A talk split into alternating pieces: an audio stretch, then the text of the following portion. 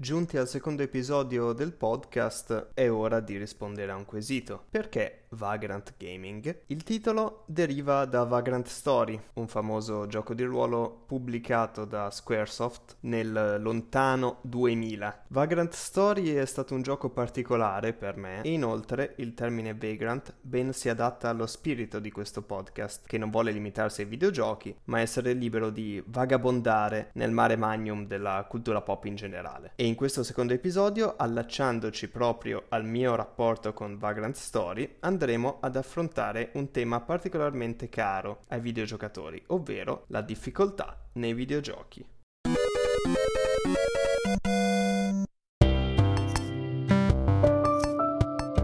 Quando uscì Vagrant Story io ero molto eccitato. Lo comprai quasi subito, o meglio, me lo feci regalare quasi subito. Sia io che mio fratello eravamo reduci sia da Final Fantasy VII sia da Final Fantasy VIII ed eravamo dei grandissimi fan dei giochi di ruolo. La passione c'era nata proprio grazie a Final Fantasy VII, il primo gioco di ruolo che abbiamo mai giocato, e che ci aveva fatto innamorare delle meccaniche del genere, delle storie molto approfondite grazie a una sapiente scrittura e a un intreccio narrativo imprevedibile, una profondità narrativa assolutamente inedita rispetto a qualunque altra cosa avessimo mai videogiocato, una certa dose di imprevedibilità rispetto al sistema di gioco che cambiava con ogni titolo della serie. Di conseguenza ci siamo incuriositi tantissimo appena abbiamo scoperto dell'esistenza di questo Vagrant Story, un titolo non appartenente alla serie Final Fantasy, ma dagli stessi creatori.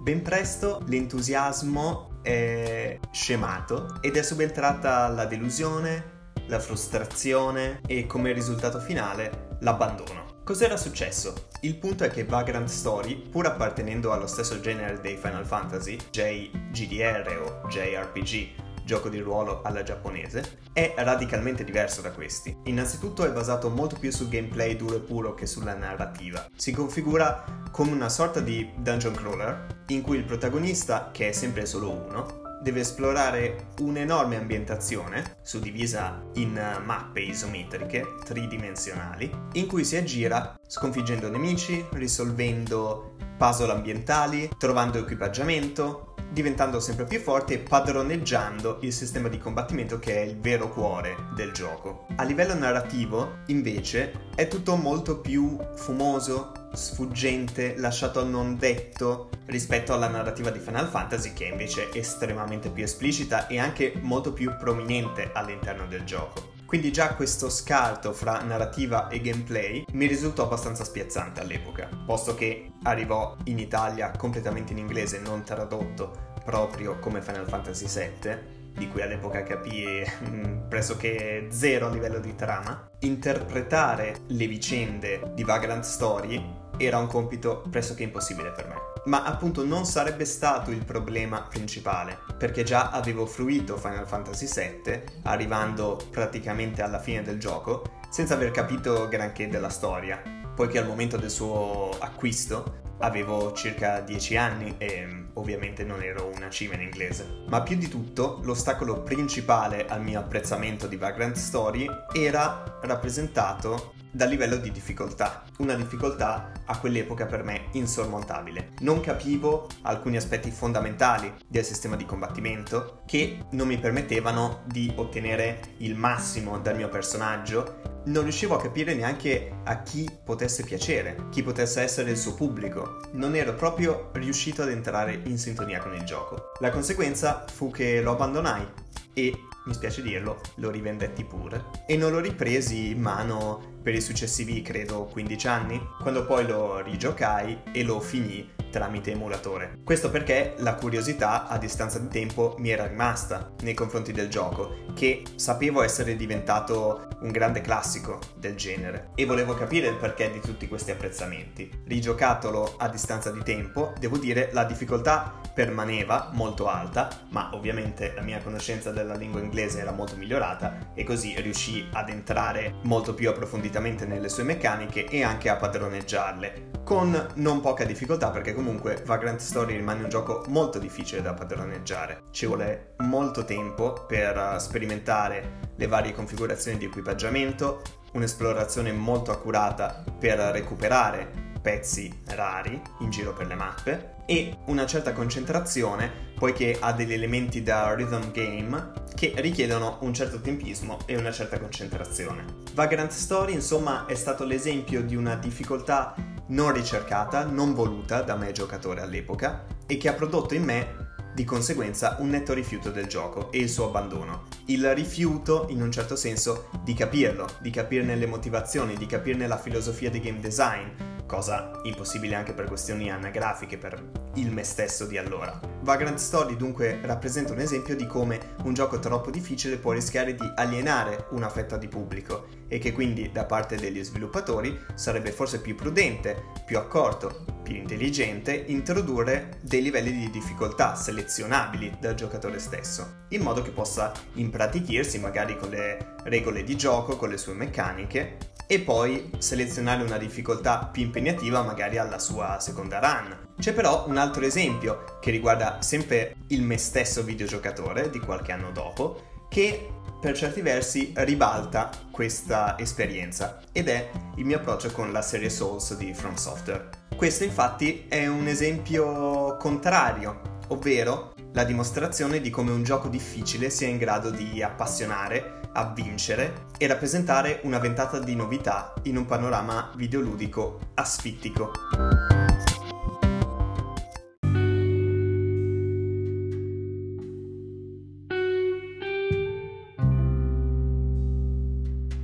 Ho avuto la fortuna di approcciare la serie Souls dal principio, quindi da Demon Souls. Venivo da un periodo di momentaneo disamore nei confronti dei videogiochi, anche perché il mercato era molto stagnante in quel periodo. Non stava uscendo davvero nulla di nuovo, i giochi erano mediamente facilissimi, iperguidati e non richiedevano al giocatore nessun tipo di sforzo. Per me, che ero cresciuto negli anni 90 e quindi con un tipo di videogiochi che settava la barra della difficoltà genericamente verso l'alto, il mercato non stava offrendo davvero nessun tipo di stimolo. Tramite una recensione di Spazio Games del mitico Andrea Porta, per ricollegarci all'episodio precedente del podcast, scoprì dell'esistenza di Demon Souls. Iniziai a leggere della sua difficoltà leggendaria e così andai a curiosare su YouTube in cerca di qualche video. Incappai in quello che probabilmente oggi è lo show più celebre di YouTube Italia a tema gaming, ovvero L'anima oscura di Sabaku no Mai con Michele Poggi. Se non ricordo male era a tipo metà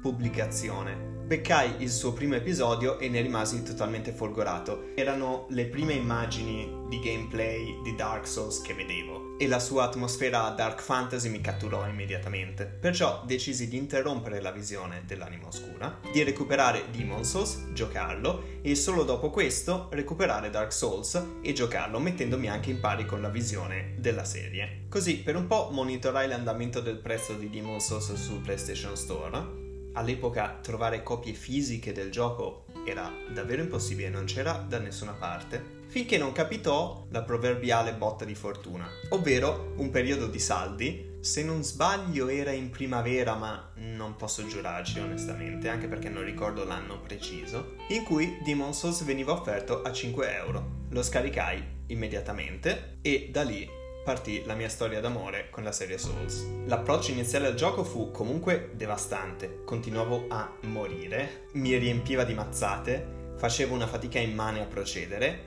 ma questa cosa mi gasava terribilmente. Il gioco aveva un'ambientazione, un'atmosfera veramente affascinanti, le meccaniche di gioco erano impegnative, ardue da padroneggiare, ma mai frustranti, almeno per quanto mi riguarda. Mi invogliavano a continuare a provare per perfezionare il mio stile di combattimento, avere ragione dei nemici sempre più forti e temibili che incontravo, dei livelli così intricati, ma che in realtà offrivano scorciatoie, modi per aggirare gli ostacoli più ostici. Insomma, aveva un level design straordinario. Nonché una componente online assolutamente innovativa, una cosa che non avevo assolutamente mai visto prima. Tutte queste cose mi fecero appassionare tantissimo a Demon Souls e devo dire che la mia esperienza con quel gioco rimane una delle cose più appaganti della mia carriera da videogiocatore. È stato il gioco che in un certo senso mi ha riportato l'antica passione che avevo per i videogiochi. Demon Souls quindi è stato nella mia carriera di videogiocatore un esempio opposto rispetto a Vagrant Story,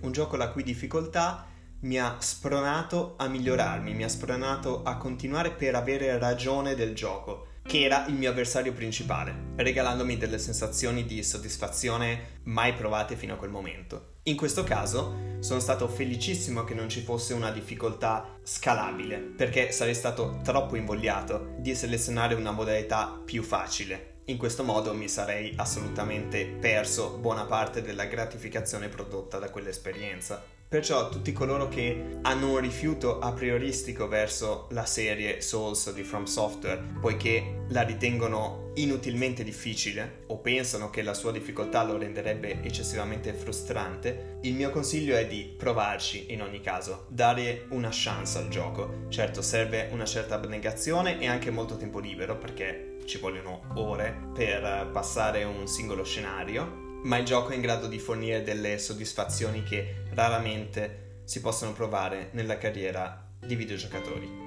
Dunque abbiamo due esempi opposti di giochi difficili che possono causare frustrazione da una parte o entusiasmo dall'altra. È molto difficile stabilire se sia giusto da parte delle software house proporre un livello di difficoltà variabile o invece scegliere di design una difficoltà fissa lasciando ai giocatori il compito di scontrarsi con il gioco e decidere se rifiutarlo o accoglierlo così com'è. Ho riflettuto un po' in cerca di una soluzione per questo dilemma. Ma prima di proseguire, un po' di sana autopromozione. State ascoltando Vagrant Gaming, un podcast sui videogiochi e non solo, pubblicato su Anchor FM e disponibile anche su Spotify, Radio Public, Pocket Casts, Breaker e Google Podcasts. Alla main page dello show, raggiungibile all'indirizzo anchor.fm slash alessandro.giovannini, trovate il link per raggiungerlo al vostro aggregatore di feed RSS, oltre che i link a tutti i miei canali social. I miei altri contenuti legati al gaming sono sulle pagine di Player, all'indirizzo player.it slash author slash Alessandro Giovannini, tutto attaccato, e sul mio canale Twitch all'indirizzo twitch.tv slash Alessandro underscore Giovannini.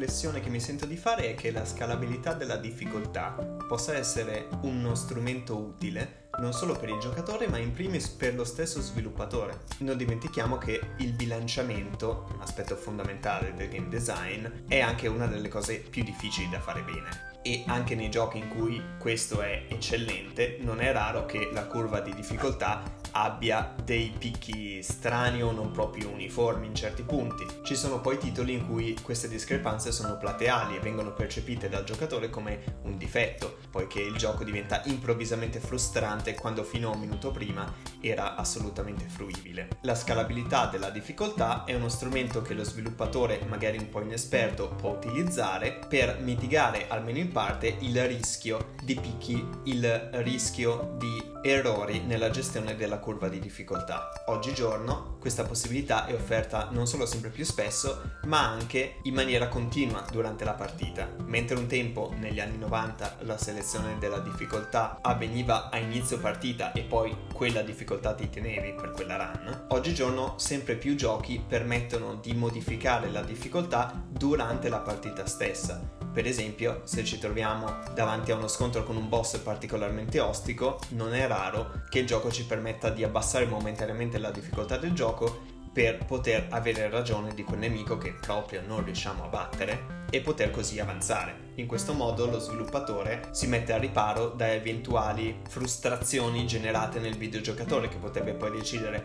per rabbia, per stanchezza, per scocciatura di piantare lì il gioco e magari di sconsigliarlo ai suoi amici con eh, un effetto a catena che danneggerebbe le vendite. Trovo questo sistema un sistema molto intelligente, probabilmente sintomo della mancata capacità dello sviluppatore di arrivare ad ottenere un bilanciamento perfetto nel proprio gioco. Tuttavia, comunque, considero questa possibilità largamente positiva, poiché permette a tutti di poter fruire un gioco dall'inizio alla fine senza generare un'eccessiva frustrazione. Non bisogna infatti dimenticare mai che i videogiocatori non sono tutti uguali né per età anagrafica né di conseguenza per tempo libero a disposizione. Non tutte le persone possono permettersi di spendere 20 ore per battere un singolo boss. Io stesso ho goduto tantissimo della fruizione di Demon Souls, di Dark Souls e di tutti i titoli della serie perché li ho giocati tempo fa quando avevo molto tempo libero a disposizione, andavo ancora all'università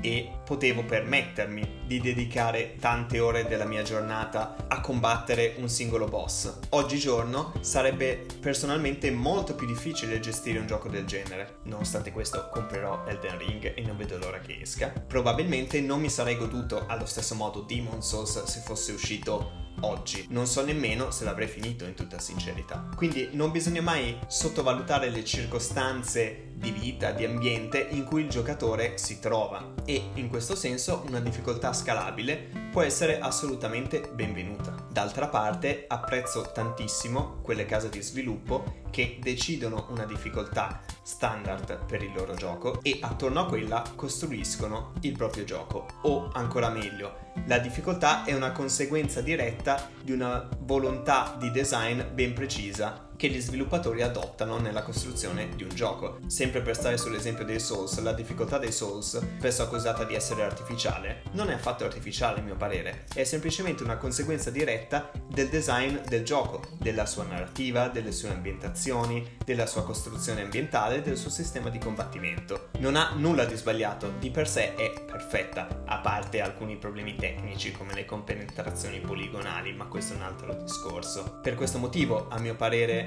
una difficoltà scalabile in un gioco come Dark Souls non avrebbe alcun senso. Toglierebbe tutto il senso di sfida che è ciò che alimenta, che sostanzia il gioco stesso.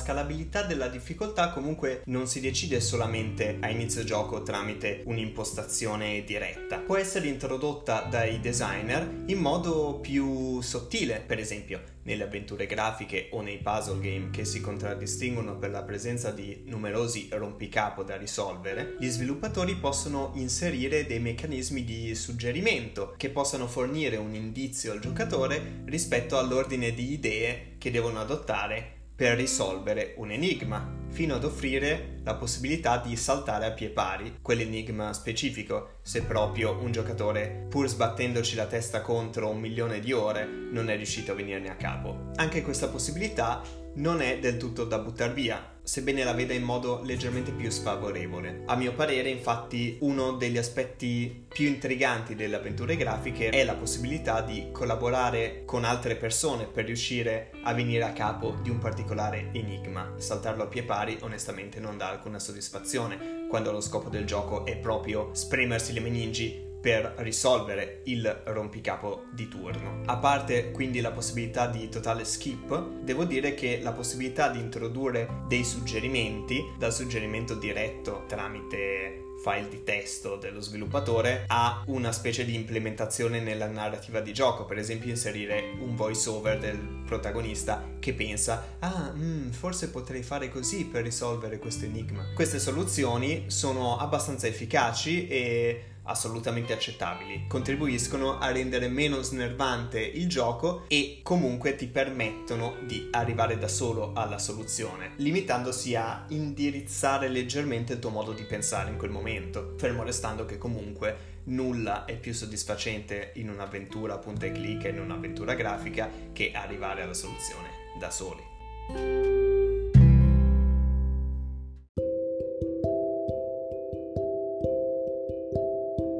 Una terza via, che consiste nello sbloccare difficoltà aggiuntive solo al completamento di una run a difficoltà normale o difficile. È il caso per esempio dei livelli di difficoltà European Extreme dei Metal Gear Solid, che ho spolpato fino all'inverosimile all'epoca, delle modalità particolarmente ostiche in cui il game over è automatico se si viene scoperti dal nemico. Ricordo che Metal Gear Solid è una saga che si contraddistingue per un approccio stealth all'azione, quindi parte del gioco consiste nel non essere scoperti dal nemico nemico mentre ci si infiltra nelle sue basi. Questo è un metodo molto intelligente perché offre innanzitutto un livello di sfida alto per gli hardcore gamer e inoltre invoglia il giocatore ad effettuare una seconda run, magari immediatamente dopo la prima, o in un momento successivo. Insomma, invoglia a riprendere in mano un titolo che magari non avremmo alcun motivo per ricominciare a giocare una volta terminato. È un sistema molto intelligente che personalmente approvo in toto ed è un sistema che ormai è abbastanza diffuso. Gli stessi Souls, del resto, implementano la possibilità di New Game Plus, che consentono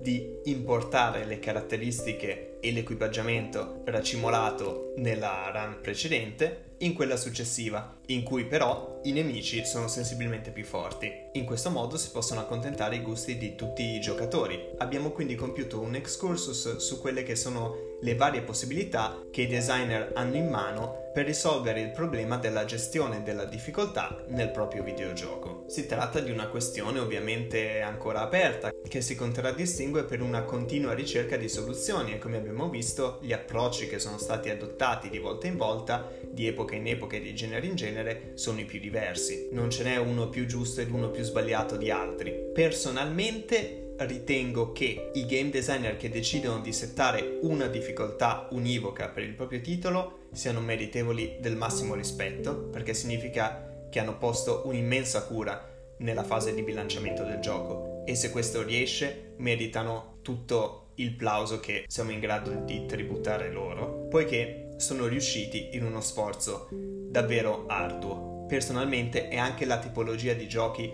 che tendo a preferire. Tuttavia, non solo non ho nulla contro i giochi che permettono la selezione del livello di difficoltà, anzi, dato che ci sono cresciuto, li apprezzo comunque, sebbene tenda sempre a scegliere in questi casi delle difficoltà più elevate. Sostanzialmente, quando c'è la possibilità, scelgo sempre di giocare in modalità difficile, perché mi rendo conto che anche la difficoltà normale o classica, salvo rarissime eccezioni, presentano un livello di sfida che personalmente giudico sempre troppo basso. Il mio consiglio quindi per quei giocatori che hanno difficoltà ad approcciarsi con titoli che non prevedono la scalabilità della difficoltà è di provare i loro giochi preferiti magari a difficoltà più alte di quello a cui sono abituati, per farsi le ossa con un gameplay un po' più frenetico magari o che viceversa richiede un po' più di strategia ed entrare quindi in un'ottica di idee un po' più sfidante che possa quindi poi consentire loro di approcciarsi anche a un titolo sensibilmente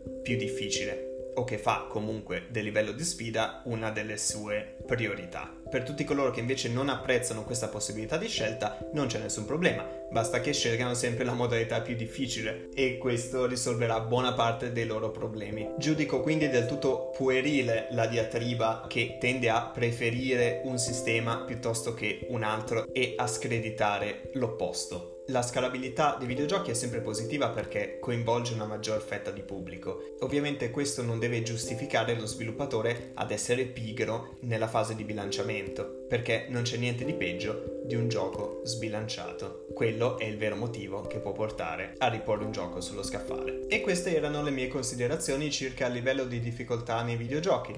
Io spero che l'argomento sia stato di vostro interesse e con l'augurio di un piacevole lockdown vi do appuntamento al prossimo episodio del podcast che se tutto va bene vedrà la luce la prossima settimana. Ciao ciao!